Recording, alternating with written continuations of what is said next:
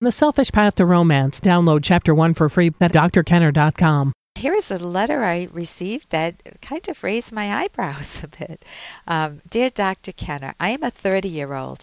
I recently joined a gym, and I have a decent job in the computer field. I have several problems. Now, I have to pause now as Ellen jumping in here, because this was writ- written in very broken English, and I've just smoothed it out so that that will help you make sense of the, the what follows. Um, so he has several problems. One is that I self-pleasure twice a week and worry that I'm a porn addict. Second, I have to select a girl for an arranged marriage, and the woman I like... Um, The women I like have a higher family status and are more influ- affluent than my own. I know I should be attracted to someone of my own status, but girls you can get easily, I don't feel happy about that. I feel that there should be a chase and a sense of achievement in pursuing a girl, and I get stressed out when I try to meet these girls as potentials for marriage. I have a lot of pressure on me to select a girl for marriage, I can imagine. Third, I have a, I have huge career expectations for myself, and that makes me, you can fill in the blank, anxious. I think I am poor and never good enough. I put a lot of pressure on myself to strive, and I always feel like I never have enough time. Uh, thank you, Arun. Arun, in one sense, I'm not sure what to say, because you obviously come from a different culture.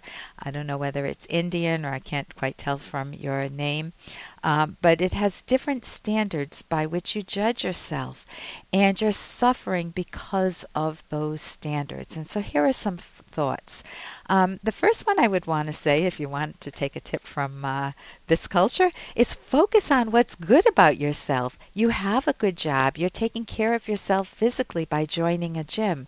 Second, you're damning yourself as a porn addict, but that really depends on what you're doing and what you consider porn. For example, in this culture, self-pleasuring, enjoying learning about your own body and sensuality in a normal context is very, very healthy. So if one of your standards of being good is never to self-pleasure, you're going to feel tortured, because human beings, that's one of our capacities, is to enjoy sensuality and eventually intimacy. Um, and so it, the second question is, what do you consider porn? If it's erotic pictures, well, what else is going to turn you on? Playboy magazines? Maybe you, it's fantasies that cause no one harm. They're not, they're, it's in your head. And if they're not really way out there, you know, really scary and dangerous and damaging, then by normal American standards, this would just be enjoying the capacity you have for self-pleasure and learning about your own body, so that, and hopefully the woman that you find will learn about her body, and you can enjoy intimacy together, because hopefully you'll communicate.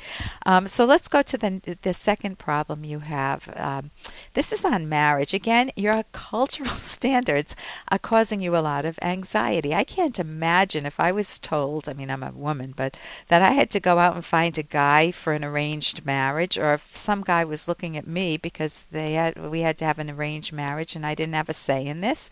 And our marriages are, should not be arranged by anybody. They're a partnership of two equal individuals who mutually love and value one another and work to build a life together that they can both enjoy. So it's not one my way or the highway. It's not a one-way street. Now, I don't know how it is in your culture, so It, again, it may be your culture that's causing you a lot of anxiety. Also, when you say that you um, admire successful women, good for you. If you're doing it just to prove to other people that you're good, that's obviously not a healthy motivation.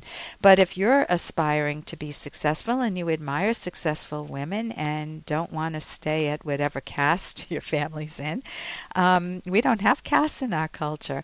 So that's fine. Also, the flirting and learning about one another and that little bit of a chase is fun. Um, but the goal is not to just catch somebody that you think is better than you, obviously, as I said, but to look for somebody who will be a good match a mutual match for both of you long range. So I'm going to recommend, if you want to know a little bit about a different culture and sexuality in America that could give you different standards, you could read the book that I wrote with Doctor Edlock. It's called The Selfish Path to Romance, How to Love with Passion and Reason. And if you see the word selfish, don't cringe. It doesn't mean mean, rotten. It means self-esteem. You could put The Self-Esteem Path to Romance if you want. The last point I want to make is on your career. So you've had some success already. Sit back and enjoy that success.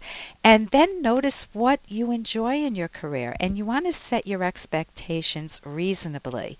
Um, it's important to know how to motivate yourself. If you're telling yourself all the time, I'm never good enough, I'm going I'm going to be poor, you're going to always feel pressure. And it's not a healthy pressure. It's an anxious pressure of never being good enough, because you'll achieve the next level and that's not good enough and not good enough. And it goes on and on. Now, this isn't unique to your culture. This goes across all cultures. Um, but if you shift your motivation and you just enjoy the doing and the learning in your career, and you celebrate the progress you're making, and then you are not motivated by duty, fear, or guilt, but you're motivated by loving your career and growing it. And you will find more success that way. And so the way you motivate yourself matters, and we talk about that too. We have a whole section in our book. Again, you can go to selfish romance dot com or um, The Selfish Path to Romance. Uh, you can go to uh, on Amazon, and it's by myself and Doctor Edlock. And we have a whole section on making yourself lovable. Then we have a section on finding the right person for yourself and communicating and sex even and making your life enjoyable and even dealing with disagreements. For more Doctor Kenner podcasts, go to D R kenner dot com and please listen to this ad. Here's an excerpt from The Selfish Path to Romance, the serious romance guidebook by Doctors Kenner and Locke. The ability to compromise is essential when you become parents. The significant responsibility of caring for children throughout their growing years requires that partners have excellent communication skills, including methods of fairly dividing up child-rearing responsibilities. Otherwise, misunderstandings grow, small slights ignite large fires, and the soulmate relationship perishes. Wall Street Journal writer Sue Schellenbarger reported on this phenomena in a two thousand four article titled And Baby Makes Stress, Why Kids Are a Growing Obstacle to Marital Bliss. Three reasons cited included debt, overspending on the baby, confusion over roles, who should be the stay-at-home parent and who is the breadwinner, and the inability of partners to talk without fighting. Download Chapter one for free at D R kenner dot com and at amazon dot com.